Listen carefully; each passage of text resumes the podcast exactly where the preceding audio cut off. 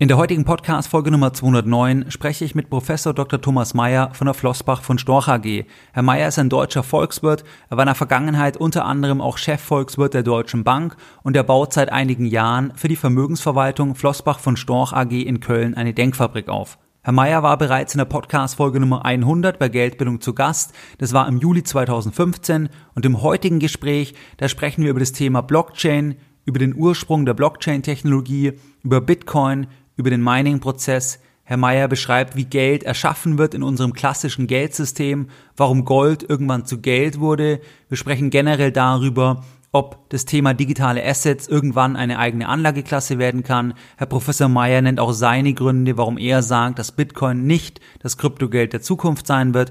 Und wir sprechen über viele weitere spannende Punkte. Viel Spaß bei dem heutigen Gespräch. Herzlich willkommen bei Geldbildung der wöchentliche Finanzpodcast zu Themen rund um Börse und Kapitalmarkt. Erst die Bildung über Geld ermöglicht die Bildung von Geld. Es begrüßt dich der Moderator Stefan Obersteller. Herzlich willkommen bei Geldbildung, schön, dass du dabei bist. Jeden Sonntag erhalten mehrere tausend clevere Geldbilder meinen wöchentlichen Geldbildung Newsletter, bereits seit mehreren Jahren und pünktlich versendet wie ein Schweizer Uhrwerk jeden Sonntag.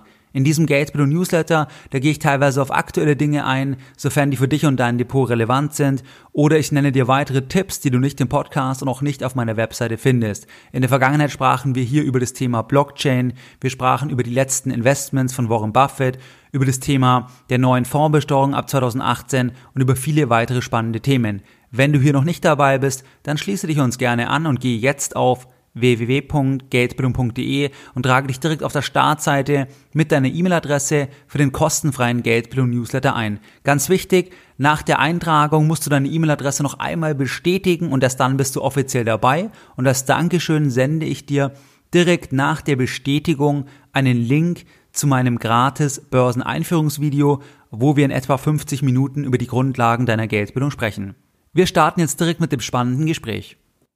Wenn eine Person Sie fragen würde, was ist die Blockchain-Technologie? Wie könnte man das am einfachsten erklären, dass es, sage ich mal, jemand versteht, der sich mit der Thematik noch nie zuvor auseinandergesetzt hat?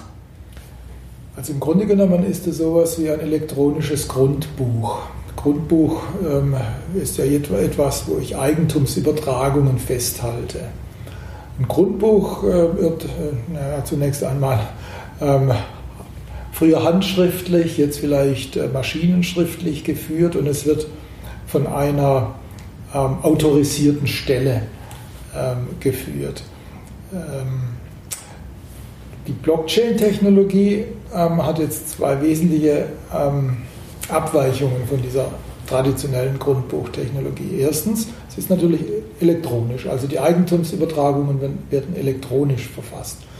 Das zweite ist, es gibt keine zentrale Stelle, die ähm, feststellen würde, ob diese Eigentumsübertragungen rechtmäßig sind. Das ist eine dezentrale ähm, Prüfung der Rechtmäßigkeit. Das hört sich jetzt komisch an, ähm, aber man kann sich das vielleicht so vorstellen. Ähm, Sie stehen äh, auf einem großen Platz, das sind jetzt äh, Leute, die sie aber alle hören können. Alle Leute können sie hören, die auf diesem Platz stehen. Ähm, und sie sagen zu jemand, ähm, ich übertrage Ihnen ähm, jetzt 100 Euro. Mhm. Alle haben es gehört. Sie haben das gesagt. Ich, Meier, übertrage Ihnen, Müller, 100 Euro. Alle haben es gehört. alle haben es im Kopf, dass Sie das gesagt haben. So, und wenn jetzt äh, später mal äh, ich sage, nein, nein, so war es gar nicht gemeint. Ne? Der Müller sagt, äh, ich habe Ihre 100 Euro. Sage, nein, nein, das war ja gar nicht so gemeint. Ähm, ich habe Ihnen die gar nicht übertragen. Das bilden Sie sich nur ein. Hat jetzt aber jeder, der das gehört hat, der dazu gehört, der weiß, nee, nee, ich habe es gesagt. Ich habe es ja. gesagt, übertragen. Damit können die alle sagen, nein, der Müller hat recht. Ja, ich schulde Meier, dem Müller, dieses Geld. Also insofern ist es ein elektronisches, dezentrales Grundbuch, das einfach dadurch, dass alle Teilnehmer das sehen, da wurde die Übertragung gemacht, alle sind Zeuge mhm. und damit ist es rechtmäßig. Und der Mittelsmann fällt ja dann weg. Da, fällt, da ist kein Mittelsmann da. Ähm, es gibt keine Zentrale Und es gibt natürlich auch äh, ähm, keinen, der mir jetzt das führen würde. Genau, ja. Ja, das ist auf jeden Fall interessant, weil durch oder weil der Mittelsmann ja in vielen Konstellationen nicht unerheblich Geld oder, oder Marge auch kostet zur Übertragung der Eigentumsrechte beispielsweise, wenn ja. wir an Immobilien ja. denken. Ja, das muss man natürlich äh, dazu sagen, bevor ich zu den Kosten komme, ähm, dass was ich jetzt am Beispiel äh, von äh, der Blockchain-Technologie erklärt habe, die Blockchain-Technologie, die kam ja überhaupt äh, erst ähm, in, äh, zustande äh, dadurch, ähm, dass jemand ähm, eine dezentrale Währung erfinden wollte, Bitcoin. Ne? Das ist der, dieser berühmte Anonymous Satoshi Nakamoto, der 2008 in Reaktion auf die ähm, Finanzkrise gesagt hat, wir brauchen ein anderes Geld als das bestehende Geld.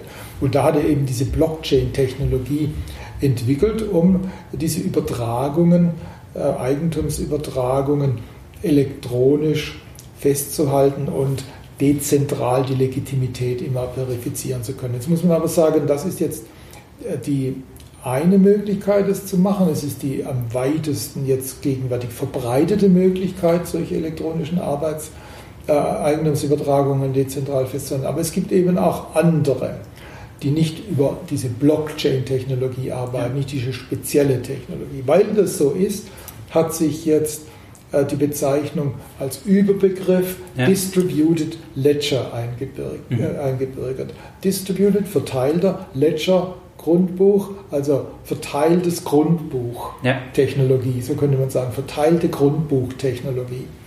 Ähm, sodass das zu dem, um das einzuordnen. Dann ist der, was ist der Vorteil bei diesen Dingen? Na, wir hatten es ja gerade schon ähm, äh, besprochen.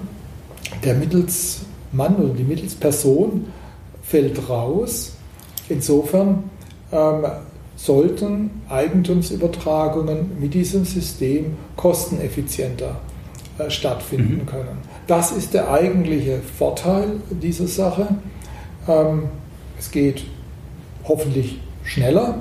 Denken Sie dran, wie lange es braucht, wenn man ein Haus umschreiben genau. will. Also es geht hoffentlich schneller und es kostet weniger. Alle, die äh, im, Immobilienbereich schon mal unterwegs waren, ja. wissen, dass das eine teure Geschichte ist. So, genau. ist. Wenn Sie jetzt aber Ihr Haus mit dem Handy einfach von A nach B schicken können ja. und es wäre alles rechtlich ähm, hier so äh, sauber akzeptiert und das ist es, dann wäre das natürlich schon eine tolle Sache. Ja. Und ein weiterer Vorteil ist doch auch letztlich, dass wie es in Deutschland ist jetzt, wenn wir beim Immobilienbereich bleiben, da kann man sich ja verlassen. Aber es gibt ja andere Länder, wo die Eigentumsrechte unklarer sind, wo dann doch so etwas auch ein Stück weit die Klarheit oder das Vertrauen ins System erhöhen kann, weil, weil man eben in diesen Algorithmus oder in diese Technologie vertraut und nicht jetzt wie die Politik oder wie das ähm, geordnet ist. Oder wie sehen Sie das? Ja, Sie können halt da völlig losgelöst von ähm, der jeweiligen äh, Jurisdiktion also dem Rechtsgebiet, können Sie natürlich diese Eigentumsübertragungen vornehmen. Mhm. Sie können mit Bitcoin ähm, um die Erde rum bezahlen, wo Sie vielleicht äh, auch äh, nicht jetzt in das jeweilige Bankensystem so, ja. so vertrauen. Nehmen Sie mal an, Sie wollen, eine, Sie wollen eine Zahlung machen an jemand irgendwo in Afrika. Ähm, das ist heute nicht ganz unkompliziert. Sie gehen zu Ihrer Bank, die sucht sich eine große deutsche Korrespondenzbank, die findet vielleicht, wenn sie Glück hat, irgendwo in dem Land, wo sie jetzt gerade das hinüberweisen, mal wieder eine Korrespondenzbank, die in diesem internationalen ähm, Geldübertragungssystem aktiv ist. Also dann geht das Geld zunächst mal von ihrer Bank zu der deutschen Korrespondenzbank, das geht dann zu dieser afrikanischen Korrespondenzbank so, die muss jetzt wieder eine lokale Bank finden, genau. in der Nähe ihres Zahlungsempfängers ist, dann geht es dorthin. Jetzt hat der Zahlungsempfänger vielleicht gar kein Konto bei dieser Bank, vielleicht lebt er sogar irgendwo weit ab vom Bankverkehr, ja. der möchte das jetzt vielleicht in, in Währung bekommen, jetzt muss das auch nochmal umgetauscht werden und dann wird für dann Geldbote hin, ja, und ja. bringt das dann. Man kann sich vorstellen, dass das enorm teuer ist. Ja. Wenn Sie das jetzt aber dem äh, überweisen wollten, äh, zum Beispiel mit Bitcoin, dann ist das einfach äh, im Grunde genommen eine, ein, paar Klicks auf Ihrem Handy und es ist erledigt. Ja, definitiv. Und wie sehen Sie die Ursprünge von Bitcoin? Also Sie haben ja beschrieben, jetzt auch im Gespräch schon, dass es als Antwort auf die Finanzkrise eine Entkopplung auch vom klassischen Geldsystem, dass das die Idee des Erfinders war. Haben Sie da irgendwas mal gefunden, was man oder was verlässlich ist zu der Person, die wirklich das begründet hat? Weil da gibt es ja sehr viele Mythen. Also gibt es da irgendwie wirklich Klarheit oder weiß man das einfach nicht? Also ich meine, diese, das ist ein Anonymous, eine nicht bekannte Person, Satoshi Nakamoto. Da gibt es immer wieder Spekulationen, ja. jetzt hätte man den gefunden, jetzt heißt es, es sei in Australien. Aber so richtig klar ist es nicht. Ja. Er hat aber, oder die Person hat ähm, natürlich äh, die Begründung auch niedergeschrieben, warum äh, das gemacht wurde, ähm, zusätzlich zu all den äh, Computeralgorithmen. Und äh, da wurden äh, drei Gründe angeführt. Das erste ist unser ähm, gegenwärtiges Geld, das ja über die Kreditvergabe der Banken geschaffen wird, also insbesondere unser Giralgeld wird ja so, das was wir auf dem Konto haben, wird ja so geschaffen, dass die Bank einen Kredit vergibt und dann dem Kreditnehmer diesen Betrag auf dem Konto gut schreibt. Aus dem Nichts. Aus dem Nichts, genau. Ja. Die, die, die, auf der Aktivseite verlängert sich die Bilanz ja. um den Kredit. Die Bank hat eine Forderung an den Kreditnehmer und dann räumt sie ihm gleichzeitig eine Verpflichtung sie sich selbst gegenüber dem Kreditnehmer ein. Damit ja. hat sie eine Bilanzverlängerung äh, gemacht.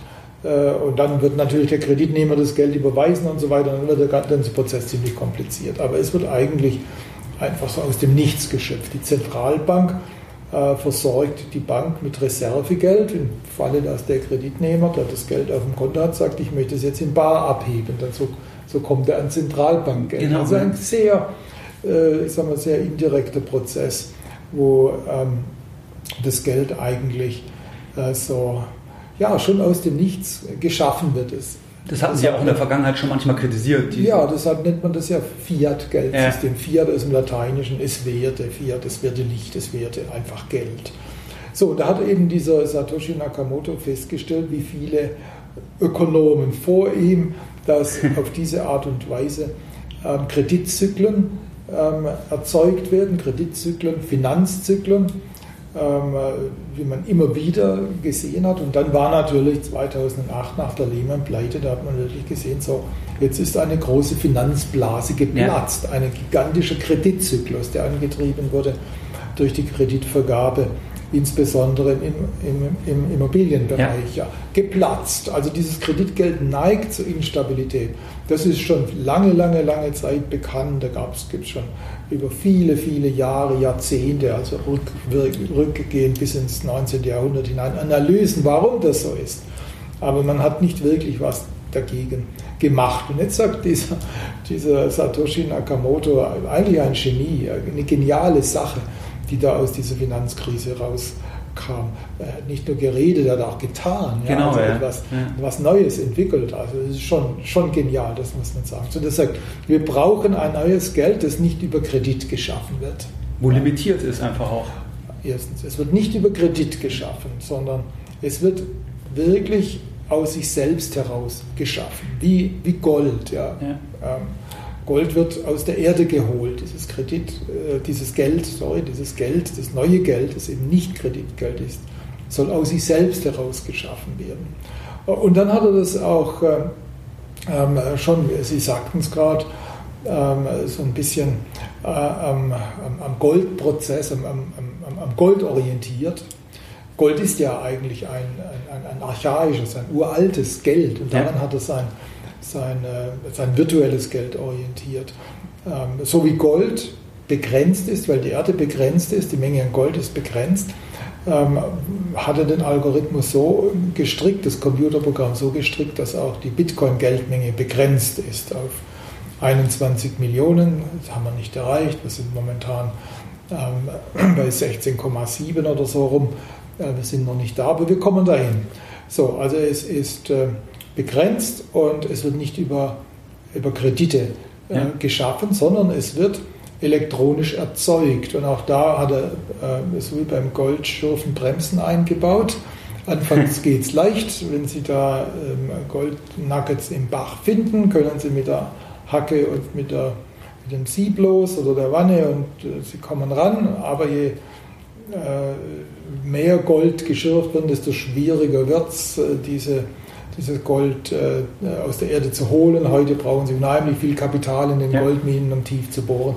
Und so hat er den Algorithmus auch angelegt, ähm, sodass mit zunehmender Kreditgeldmenge es immer schwieriger wird, ähm, neue äh, Bitcoins äh, zu schürfen. Mining, meinen, Miners sind das, die das machen. Das ist dann diese Was, Difficulty Rate. Ja, genau. Was wird da gemacht? Naja, die Idee ist ja die, dass, ja, wir hatten es schon gesagt, es handelt sich ja um eine elektronische, dezentrale Eigentumsübertragung, die mhm. Rekordierung. So was wird gemacht. Ähm, durch Computerverschlüsselungstechnik ähm, geht man her und ähm, äh, stellt fest, ähm, wohin dieser Bitcoin übertragen wird. Also zu, von, von Meyer zu Müller. Das wird jetzt im, in einem Computercode äh, verschlüsselt. Jetzt kommen da noch mehrere Transaktionen dazu. Ne? Der Schmidt geht, äh, übertragt, überträgt das ähm, an, an, an, an, den Schulze und so weiter und so fort. Und wenn, da, wenn ich dann eine genügend Zahl zusammen habe, dann packe ich das in einen Block rein. Da sind jetzt alle diese Transaktionen drin, mhm. die sind alle rekordiert und dann hänge ich das an den vorangegangenen Block an. Mhm. Ja, und so habe ich eine Kette von Blöcken, in denen die Transaktionen drin sind. So, der, der Trick ist jetzt der folgende. Ich kann jetzt hergehen und kann alle diese Transaktionen nachverfolgen, zurückverfolgen. Also nehmen wir mal an, der erste Bitcoin, den der erzeugt hat in seiner Maschine, so, der wurde dann benutzt, um eine Pizza zu bezahlen. Das heißt, es waren mehrere Bitcoins, die der benutzt das, Das berühmte Beispiel. Ja, um eine Pizza zu kaufen. So, jetzt ging also aus, diesem, aus dieser Erstgeburt dieser Bitcoins, ähm, gingen die jetzt an den Pizzaverkäufer. Dann gingen die weiter. Der Pizzaverkäufer hat die weitergegeben, weitergegeben, weitergegeben, weitergegeben. Sie können jetzt aber immer nachprüfen, ob dieser, ob, ob dieser Bitcoin oder dieser Bruchteil eines Bitcoins, ob die wirklich legitim sind. Ja? Ob ja. die entweder ursprünglich von dem kamen, der das erfunden hat, der die ersten Bitcoins in den Kreislauf gebracht hat, oder ob die legitim neu dazugekommen sind. So, wie kommen die neu, legitim neu dazu? Diejenigen, die diese Übertragungen überprüfen, das kostet Elektrizität, weil die Computerprogramme immer äh, intensiver laufen müssen, immer mehr laufen müssen, damit es überprüft wird, weil es immer schwieriger wird. Ähm, die bekommen dann für ihre Arbeit einen Lohn zugeteilt in Form eines Bruchteils oder mehrerer Bitcoins. Mhm. Ja. So wächst diese äh, Geldmenge an und äh, indem äh, eben diese Entlohnung bezahlt wird, für die Tätigkeit der Überprüfung der Echtheit dieser, ähm, äh, dieser Bitcoins, die, die, da übertragen werden. Man kann sich vielleicht so vorstellen, dass ähm, ja nicht mehr wie beim, beim Bargeld, wo die Banknote als Papierstück äh, von Meier zu Müller geht, dann hat der Müller das und ich habe es nicht mehr und es ist klar, dass wenn er es in den Händen hat, kann ich es nicht nochmal in den Händen halten. Genau. Das ist eine klare ja. physikalische Eigentumsübertragung. So, und jetzt überträgt sich also nur noch die Nummer, nicht mehr die, ähm, äh, der Schein, sondern nur noch die Nummer. Aber jetzt muss ja sichergestellt werden, dass die Nummer nur einmal übertragen werden genau. kann. Sonst kann ich ja hergehen und kann die Nummer jedem schicken. Ja. Eben, ja. Und dann, dann, dann haben äh, Tausende von Leuten immer die gleiche Nummer. Und dann fliegt natürlich mein Betrug auf. Und so wird halt sichergestellt, dass die authentisch ist. Das ist also eine Nummer, die ist echt authentisch, die ist echt, die ist authentisch, die habe ich vorher mal von jemand erhalten, jetzt habe ich die und das ist die einzige und die geht jetzt an den Müller. Das mhm. ist eigentlich so das, das Prinzip dahinter. Das ist also diese Blockchain-Technologie oder Oberbegriff, da gibt es dann andere, wenn die nicht in die Blöcke gefasst werden, diese Transaktionen, kann man das anders programmieren. Das ist eben die Distributed Ledger-Technologie, die mit der Erfindung dieses Geldes Bitcoin reinkam. So, das war der Punkt 1. Mhm. Ähm, Geld soll nicht mehr über Kreditvergabe geschaffen werden. Geld, äh, Punkt Nummer 2. Äh, äh, der Geldtransfer sollte nicht so teuer sein. Gut, ja, uns fällt es nicht so auf hier. Äh, wenn wir von A nach B, von, von Köln nach äh, München ja. äh, transferieren. Das ist keine große Sache. Aber wir hatten ja schon darüber gesprochen, wenn Sie jetzt hergehen wollen und sagen wir mal von Köln nach Kabul zu genau, transferieren. Genau, das kann unter Umständen ganz schön teuer werden. Und da war es ein Ding, das soll nicht mehr so teuer sein, ja. sondern es soll billig sein. Es soll ähm, und zwar überall hin billig sein. Ähm, und das Dritte, ja, jetzt das Dritte, das ist natürlich auch politisch. Das sagt er, es soll möglich sein, ähm, genauso privat Geld elektronisch zu transferieren, wie, ich privat mit Geldscheinen bezahle. Ja. Ähm, also ich will nicht, dass die Banken und dann vielleicht der Staat, der den Banken in die Bücher guckt, äh, sehe, sehe, klar sehe, was ich mache. Nein, ich kann, wenn ich das will und äh, da kann man ja dann einstellen, ähm, kann man ja schauen, dass das nicht öffentlich alles sichtbar ist bei diesem Prozess. Ich kann mit diesen elektronischen, diesem elektronischen Medium, mit diesen Bitcoins, genauso privat bezahlen, wie wenn ich mit meinem Geldschein bezahle. Wenn diese mhm. Geldscheine nicht gezinkt sind, die nicht präpariert sind, dann weiß ja keiner, durch welche Hände die Geldscheine schon mal gelaufen sind. Und so kann man auch die Privatheit oder Anonymität des Bezahlens mit Bitcoin herstellen.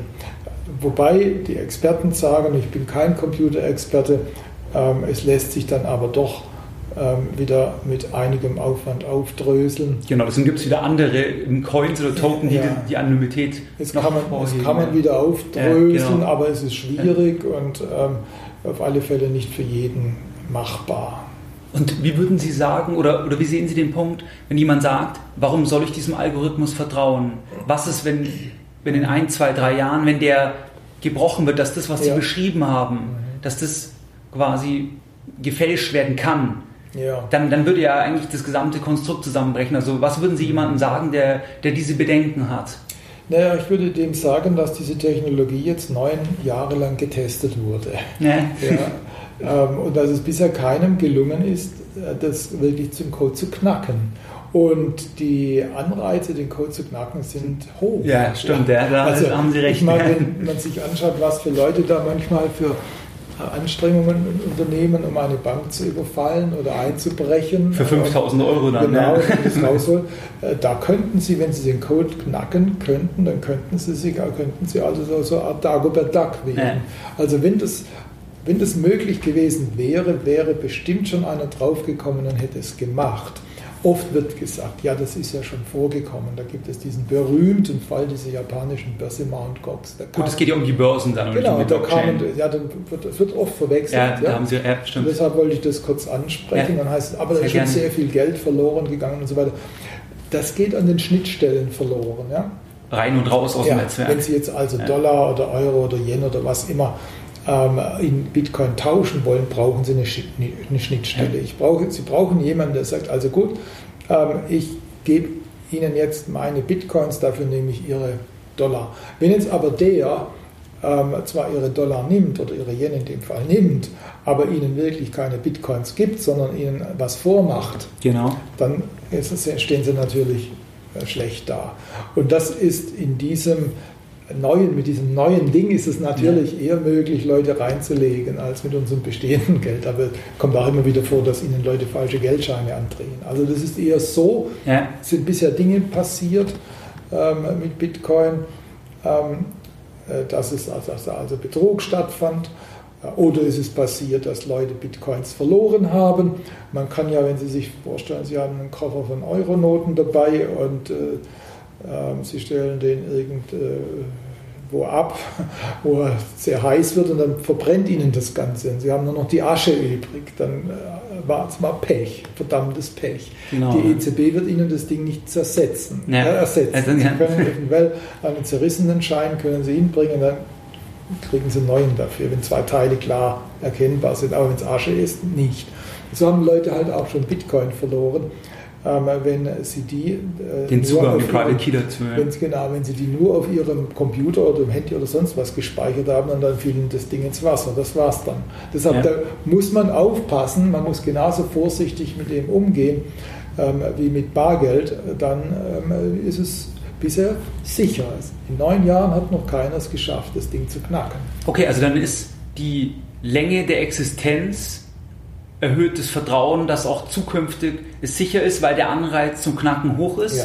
Und wie sehen Sie das bezüglich, was ist es wert? Also ja. am Ende basiert es ja auf Vertrauen. Wir auch Gold ist ja auch so der größte Teil vom Preis. Das ist ja, weil die Menschen daran glauben. Ich meine, industrielle Nachfrage, da habe ich mal eine Studie gelesen, wenn man das überhaupt ausrechnen kann, aber da wäre der Preis dann bei 100 Dollar oder so. Also ein Bruchteil von dem tatsächlichen Preis von einer Unze. Warum, also wie hat es angefangen, dass jemand anfängt zu vertrauen? Und da muss es ja ein Prozess sein, dass immer mehr dann vertrauen Klar. mit der Zeit. Ähm, ich meine, warum wurde Gold zu Geld? Ähm, die Leute haben festgestellt, dass wenn sie Dinge eintauschen, haben sie mehr, als wenn sie alles selbst machen. Also ich bin zum Beispiel jetzt einmal nicht besonders nicht, nicht handwerklich besonders geschickt. Ich auch nicht. Sie auch nicht. Also wenn wir jetzt praktisch alles, was wir brauchen, selbst herstellen müssten, würden wir nicht allzu, ich zumindest würde nicht allzu weit kommen. Ähm, aber ich kann vielleicht andere Dinge ein bisschen besser als der Handwerker. Insofern macht es Sinn, wenn der Handwerker die handwerklichen Dinge macht und ich denke über irgendwas nach. Ja, genau. Und dann treffen wir uns irgendwie. Ich hole von ihm die Handwerkssachen und äh, er holt von mir wirtschaftlichen Rat ab. Aber finden Sie mal einen Handwerker, der jetzt wirtschaftlich beraten werden will. Äh, schwierig. Eben, ja. Jetzt haben wir also äh, die Möglichkeit, dass wir ein, ein, äh, etwas Drittes einführen, ein Medium zum Tausch. Das heißt also, ähm, der Handwerker produziert seine Ware und verlangt jetzt nicht ähm, von mir, dass ich ihn wirtschaftlich berate, das will er wahrscheinlich gar nicht, sondern er sagt, lieber hast du denn Gold? Und ich sage, naja, ich habe Gold, ja. Ich habe da jetzt, was weiß ich, den Fürsten oder den König, dem habe ich was erzählt. Und der war so begeistert von meiner Geschichte, der gab mir das. Also jetzt gebe ich ihm das. Also das heißt, das Gold hat schon mal die Transaktionskosten des Tausches erheblich verringert. Ne? Ja. Stellen Sie sich vor, was ich da rumrennen müsste, bis ich jemanden finde, der mir diesen ökonomischen, ökonomischen Geschichten da Plus die Teilbarkeit und so weiter, weil ja, was, genau. wie viele Stunden im Verhältnis zu was? Also, ja. also Gold war schon mal ein wahnsinnig ökonomisch wertvolles Produkt für den Tausch, weit über das hinaus, was man, also was man so ähm, braucht, um sich sagen wir, die, die, die, Zahnlöcher, die Zahnlöcher zu stopfen. Dann so, jetzt hatten Sie dieses Gold. Ähm, ja, das ist ja ziemlich, äh, ziemlich unbequem und also ja. sehr schwer. Dann schleppt man das durch die Gegend, dann hat man größere Rechnungen zu bezahlen und dann haben sie diese Goldbarren und die haben sie vielleicht auf irgendwelchen ähm, Pferdewagen, mussten sie die rumführen in Kisten, also Ausrufezeichen über ihrem Kopf, Achtung, da ist einer mit viel Geld unterwegs, raub ihn aus. Genau. Also es war einfach beschwerlich, gefährlich. Und dann kam, die Chinesen waren das in die erste Jahrtausendwende zu uns, in unseren Kulturkreis kam es dann erst so im 17. Jahrhundert. Dann kam man auf die Idee, mein Gott, das ist doch eine klasse Sache, wenn ich dieses Gold irgendwo deponiere und dann lasse ich mir Quittungen für das Depot ausstellen auf Papier ähm, und die nenne ich einen Geldschein. Das ist doch eine viel bessere Sache. Ich schleppe das Gold nicht mehr mit mir rum, sondern die Dinger sind ja leicht zu tragen. Ich kann große genau. Summen kann ich da drauf schreiben, die das äh, hinterlegte Gold äh, sozusagen bestätigen, dass ich das dort hinterlege. Und dann kann ich jetzt mit diesem Schein bezahlen. Tolle Sache, ich kann es in die Tasche stopfen, ich kann es mir die Jacke einnähen lassen, ich kann als Bettler durch die Gegend ziehen. Keiner sieht mir an, dass ich in Wirklichkeit hier etwas mit mir trage, das was, was ich äh, 5 Zentner Gold ausmacht. Genau, ja. Also eine, wird eine wahnsinnige Verringerung der Transaktionskosten. Dann kam das Kreditgeld, also dieses Chiralgeld, das mhm. Geld der Banken. Dann gehe ich doch her und sage, naja, ich könnte ja, aber vielleicht muss ich das, diese Geldscheine ja gar nicht in der Gegend herumschleppen. Ja? Genau, ja. Ich kann ja der Bank sagen, hier, ähm, äh, mach doch diese Transaktion in, im Konto. Ja. Also von, von, von Meier zu Müller. Ich sehe den Müller jetzt gerade nicht. Ähm, der ist gerade unterwegs oder so, aber ich muss doch dem diesen Betrag bezahlen. Er bucht doch auf meinem Konto ähm, 100 Taler aus und bucht dem Müller 100 Taler ein. Äh, dann ist die Zahlung erledigt. Schon wieder habe ich was gespart. Genau, ich muss ne? nicht den Müller aufsuchen und ihm den Geldschein Handy. Und jetzt kommt eben dann dieses Kryptogeld rein. Und jetzt kann ich ähm, elektronisch billiger als mit dem bestehenden Bankengeld und vor allem ähm, mit einem Geld, das nicht so ähm, anfällig ist für Krisen wie das Bankengeld, ähm, kann ich jetzt billig bezahlen. Und zwar kann ich so bezahlen, als ob ich Geldscheine übergeben würde, aber eben nicht äh, persönlich, sondern elektronisch. Also die, der Wert von Geld ähm, bemisst sich in der Reduktion, in der Verringerung dieser Transaktionskosten. Genau, und da hat das Konzept einige Vorteile, die dann eine, eine gewisse Weiterentwicklung darstellen kann. Ja, so jetzt ist dieses Konzept, löst, kann man sagen, das hat einen ökonomischen Wert, einen ja. intrinsischen Wert, einen inneren Wert, ja, fundamentalen Wert. Jetzt kommen wir aber auf Bitcoin. Genau. Sie hören ja aus dem, was ich bisher gesagt habe, ich finde, das ist eine tolle Sache. Ich finde, das ist genial. Jetzt hat aber Bitcoin einen Haken, der erst so über die Zeit wirklich klar geworden ist. Ähm, sowas kommt dann immer raus, wenn sich das dann, äh, es breit angewendet wird. Also es ist ja immer so, Sie machen ein Laborexperiment oder Sie machen ein Werkstattprodukt äh, äh und, und, und, dann, Sie, dann gehen Sie in Serie und Sie, Sie, Sie stellen produzieren das in Serie und dann merken sie hier oder da ist es. Dann ist die Feuerprobe erst. Funktioniert, ja. jetzt nicht so richtig. So, bei Bitcoin ist es ja so, wir hatten es ja gesagt, je mehr Transaktionen jetzt da stattfinden, desto mehr ähm, Aufwand ist es, die Transaktionen zu überprüfen. Genau. Desto mehr Strom müssen sie reinbringen, in genau. diese, äh, um, diese, äh, um diese Überprüfungen durchzuführen, desto teurer wird es. Ja.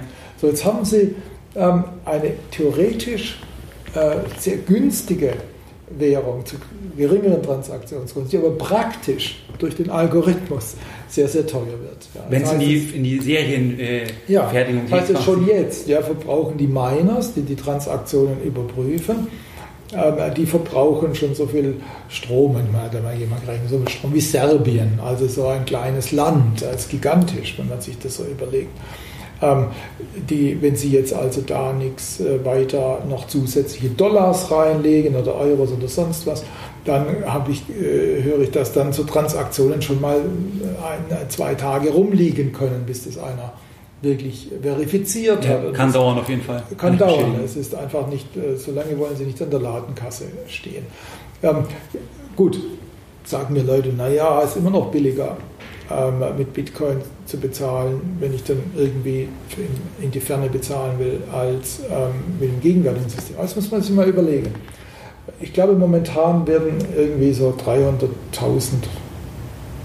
Zahlungen, Transaktionen pro Tag gemacht. Irgendwie, also so. Mhm. Habe ich mal irgendwo gesehen. Aber mit dem gegenwärtigen, ich glaube allein schon mit, mit, mit, mit, mit einem dieser Zahlungssysteme da sind es 4 Millionen, nein 400 Millionen, wenn ich das richtig erinnere. Das war, glaube ich, irgendwie Visa. 400 Millionen, global. Mhm. Jetzt, wenn man sich vorstellen würde, man würde Bitcoin nehmen und das würde jetzt unser bestehendes globales Zahlungssystem, Zahlungssystem ersetzen. Was wäre der Transaktionspreis für, für Bitcoin dann? Die Antwort ist Klar. unendlich unendlich. Genau, ja. Das heißt, es ist nicht machbar. In dem derzeitigen, wie es derzeitig aufgestellt ist, einfach. Für die ähm, Masse, Bitcoin kann nicht geändert werden. Ja. Das ist der Algorithmus. Ja. Verstehen Sie, der ist nicht geknackt worden. Der kann nur geändert werden, wenn Sie eine mehr als 50-prozentige Mining-Kapazität haben. Das ist genau. sozusagen, es kann jemand das Ding übernehmen, wie bei ja. einer Firmenübernahme, der kann das übernehmen, der kann das ändern, aber äh, nicht aus sich selbst heraus. Das heißt also, ähm, der eigentliche Vorteil von Bitcoin, die Absenkung der Transaktionskosten, ja, der Geldüberweisungskosten, genau. der, der ist dabei, sich aufzulösen. Insofern sehe ich Bitcoin als eine unheimlich tolle Pionierleistung. Ja? Genau. Eine wahnsinnige tolle Pionierleistung. Aber es wird nicht, meines Erachtens, nicht das Geld, das Kryptogeld der Zukunft sein. Okay. Weil eben der Algorithmus so gestrickt ist, dass es das nicht kann. Ja, ist ungefähr so, wie wenn Sie ähm, mit der, nehmen Sie die Eisenbahn, ja, da fingen Sie an mit, äh, mit Dampf. Mhm.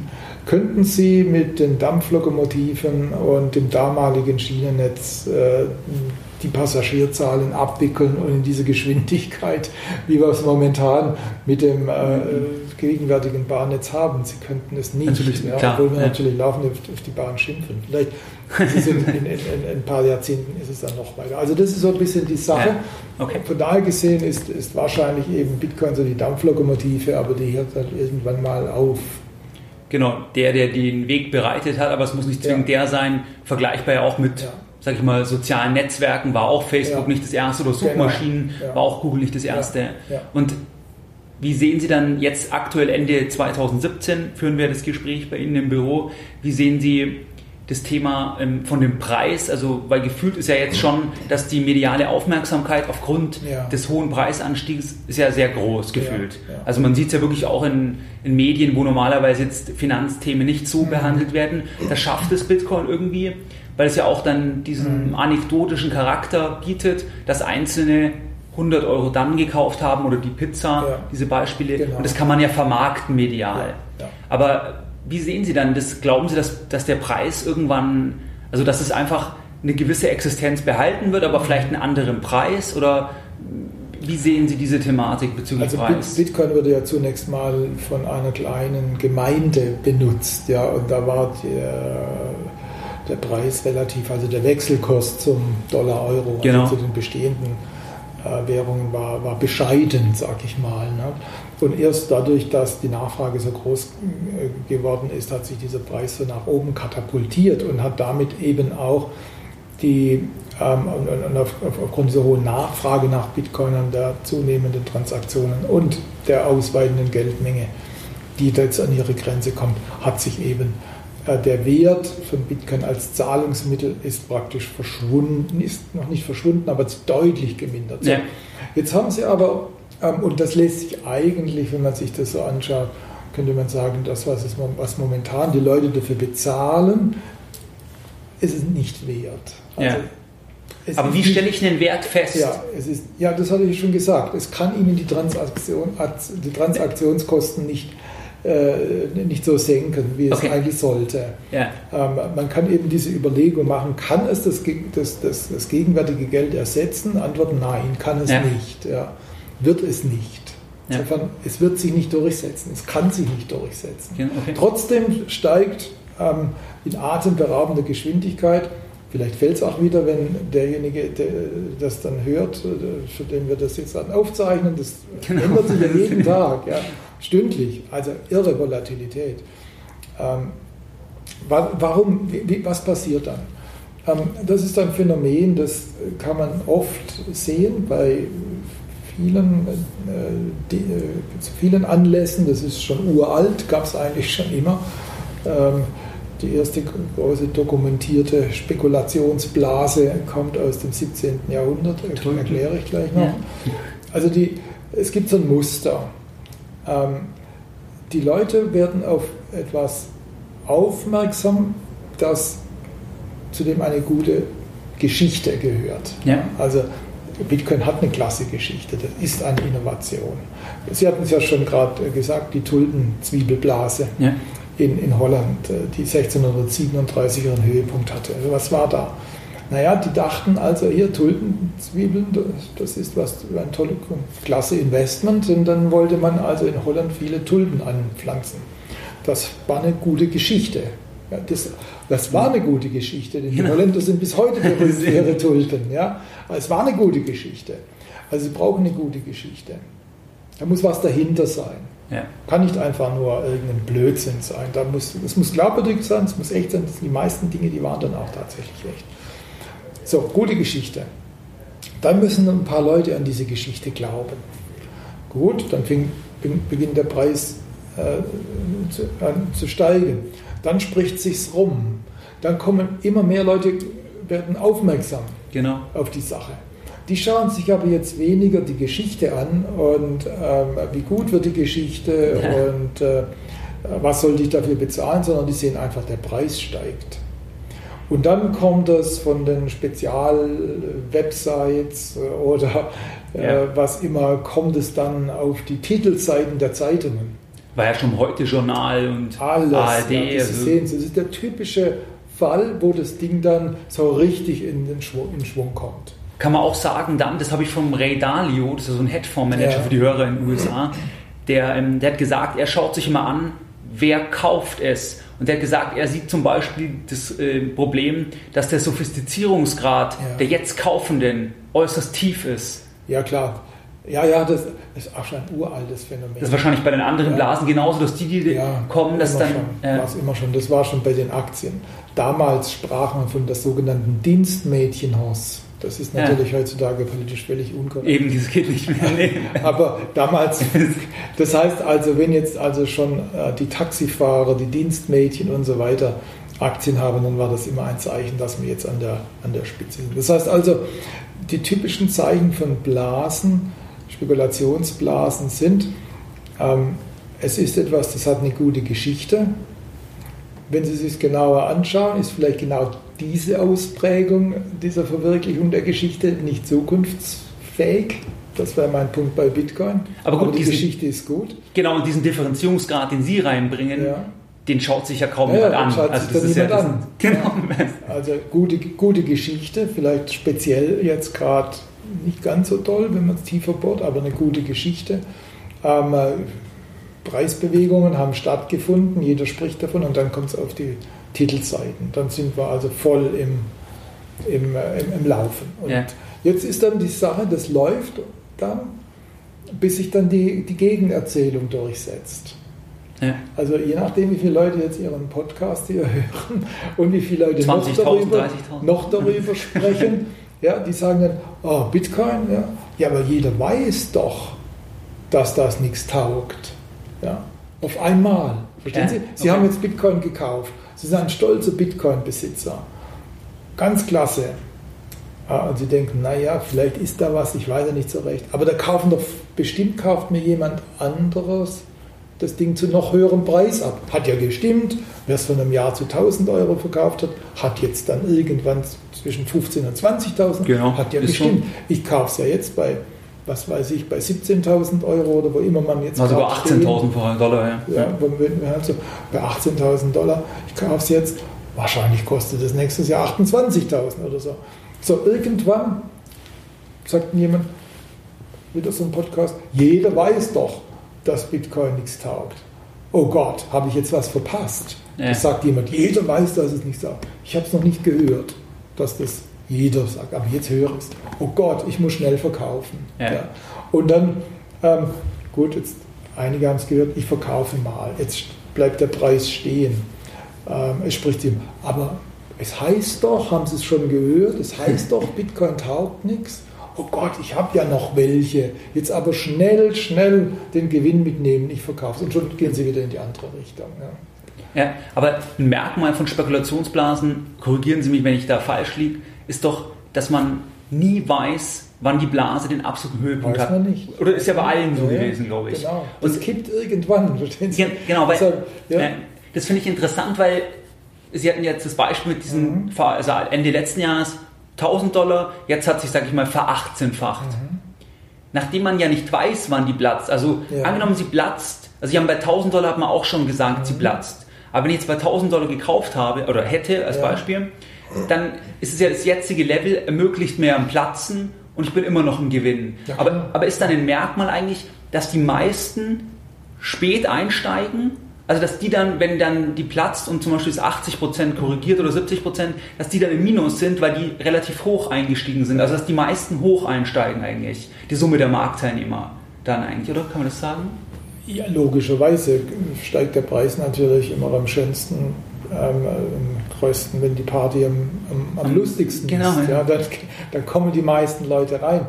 Man redet ja so schön in, in meiner Branche äh, von ähm, der Theorie des größeren Narren.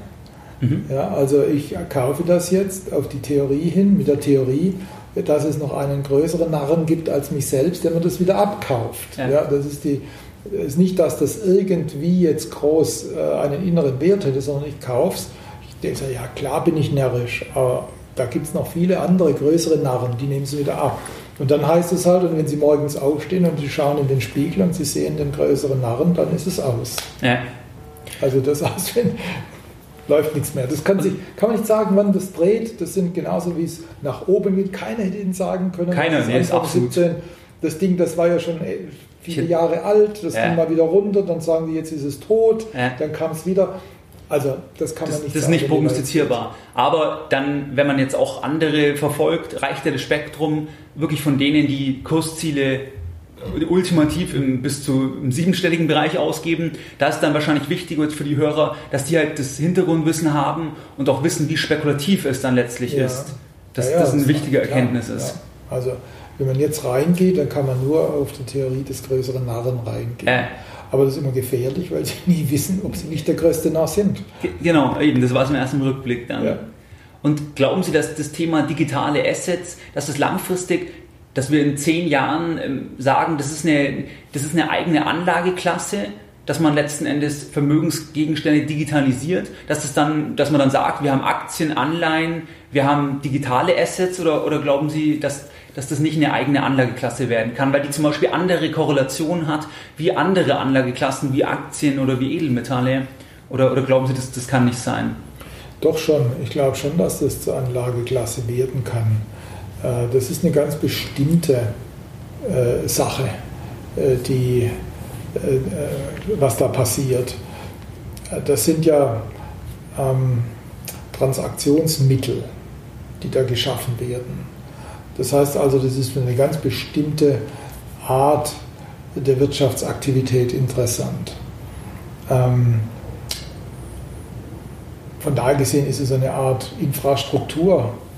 Genau, ja. Eben, ja, also, genau. ähm, Weil dahinter genau, steht ja auch wieder ein Vermögensgegenstand letztlich. Ja, ja, damit sie diese damit Sie diese, diese, dieses Transaktionsmittel benutzen können, müssen Sie es ja zuerst mal erwerben. Ja? Genau. Und dann ja. können Sie es ja wieder für eine Transaktion einsetzen. Und jetzt können natürlich diejenigen, die sagen, ich bin hier jetzt der Frühinvestor, ich kaufe jetzt dieses Transaktionsmittel zu einem sehr, sehr niedrigen Preis, weil ich davon weil ich erwarte, ja. dass so viele Leute dieses Transaktionsmittel irgendwann mal nutzen müssen und da die Dinge begrenzt sind, wir hatten genau. ja schon darüber gesprochen, genau. gibt es nicht viel mehr. Die bezahlen dann aber dann einen zu hohen Preis. Ja. ja. Und wenn ich da früh einsteige, dann kann ich also diesen hohen ähm, äh, Preis dann erlösen, wenn ich das dem jetzt äh, weitergebe, der das jetzt nicht aus spekulativen Gründen kauft, sondern der das ja. kauft, weil er damit einfach eine Transaktion abwickeln möchte.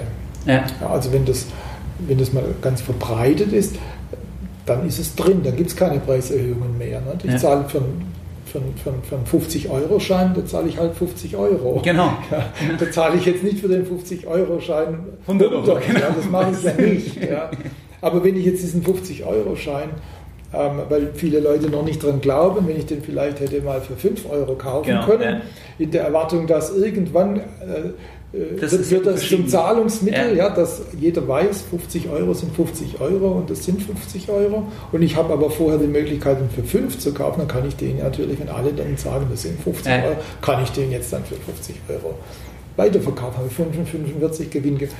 So etwa ja, kann man sich das vielleicht vorstellen. Ja, das fand ich eine super Erklärung, ja. Weil das wäre ja dann auch bei den ganzen anderen, weil es ja 1300, 1400 oder noch mehr Kryptowährungen mittlerweile gibt, die eigene Konzepte und Zielrichtungen haben, wie sagen wir mal ähm, IOTA oder Ripple für Banken, ja. dann wäre es ja das. Der ja. spekulative Anleger oder der, der sagt, heute notiert es bei diesem Wert, der sagt, das ist mehr wert und wenn mehr das verwenden ja, und akzeptieren, so dann richtig. stellt sich ein anderer Preis an, genau. das ist mein Gewinn dann letztlich. So ist das. Wenn ich halt recht habe. Ja. Ja. Und das fand ich super, genau, so ist es eigentlich. Ja, und Weil, deshalb ist es halt momentan, gibt es auch schon viele nicht viele, aber es beginnen jetzt auch schon so Fonds sich zu bilden. Genau, ja. Das sagt man ja, also ich investiere jetzt mal in, äh, was weiß ich immer, was weiß ich, 10, 20, 30 diese ja. Coins. Irgendeine wird sich dann durchsetzen für irgendeinen äh, Zweck. Markt, genau. Ja, da brauchen die Leute dann das und dann ähm, zahlen die mir dann halt den Aufpreis, den ich dann äh, ja. da, da, kriege. Also, so, wir sind in dieser Phase. Ja. Ja, und da sagen manche Leute, naja, das ist noch nicht, das fängt jetzt erst eigentlich so richtig an. Zuerst gab es, war ja Bitcoin so ein bisschen solitär, dann genau. gab es andere. Ähm, jetzt ist die Aufmerksamkeit wahnsinnig groß, alle experimentieren rum.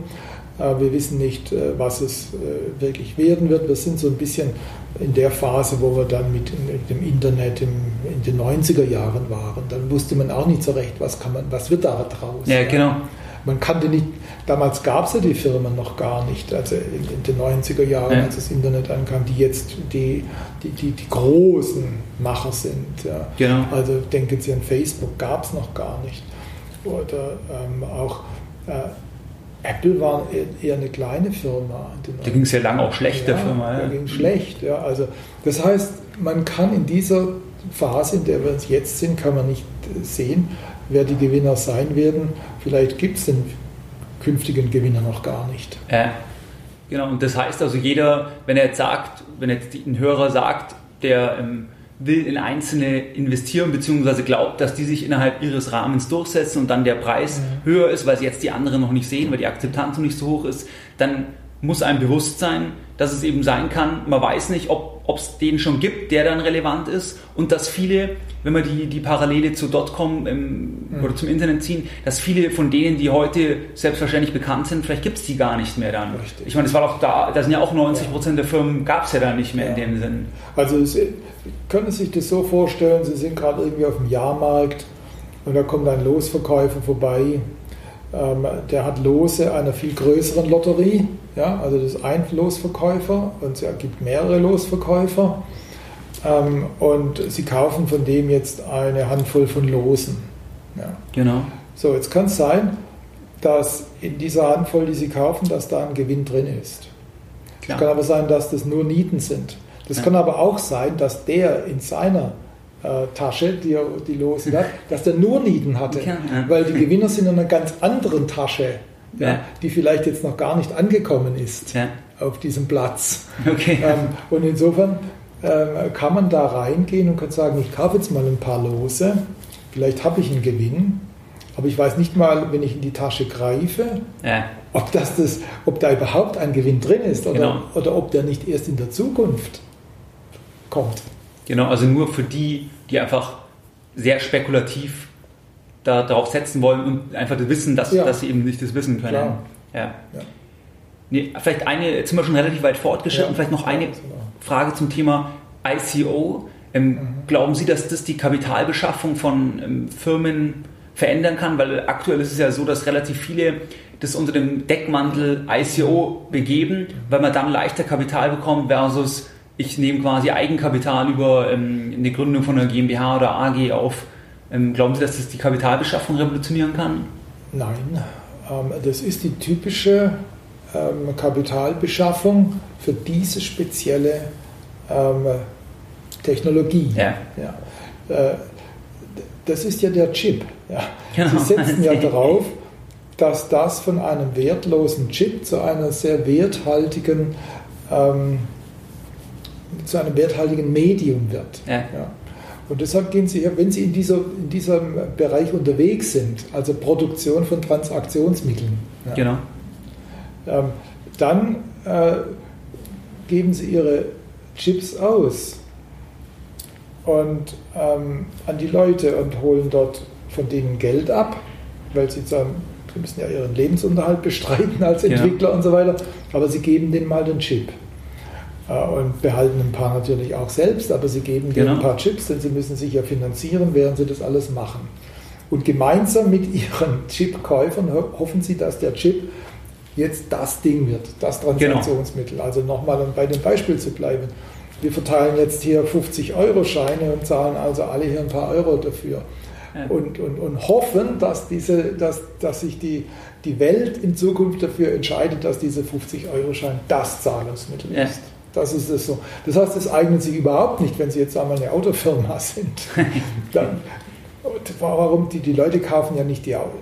Also die Anleger kaufen ja nicht die Autos. Ich kaufe genau. die Aktie der Autofirma, die produzieren die Autos. Das ist was ganz anderes. Genau. Ja. Also deshalb, es geht nur für diese... Es gibt uns Transaktionsmittel, was ja, man kauft mit der Hoffnung. von Transaktionsmitteln. Dann ist es, können Sie das machen. Dann können Sie ICOs machen statt IPOs. Okay, wie perfekt, Herr Mayer. Würde ich sagen, dann vielen Dank. Gut, gerne. Mehr Informationen zu Themen rund um Börse und Kapitalmarkt findest du unter www.geldbildung.de. Und immer daran denken, Bildung hat die beste Rendite.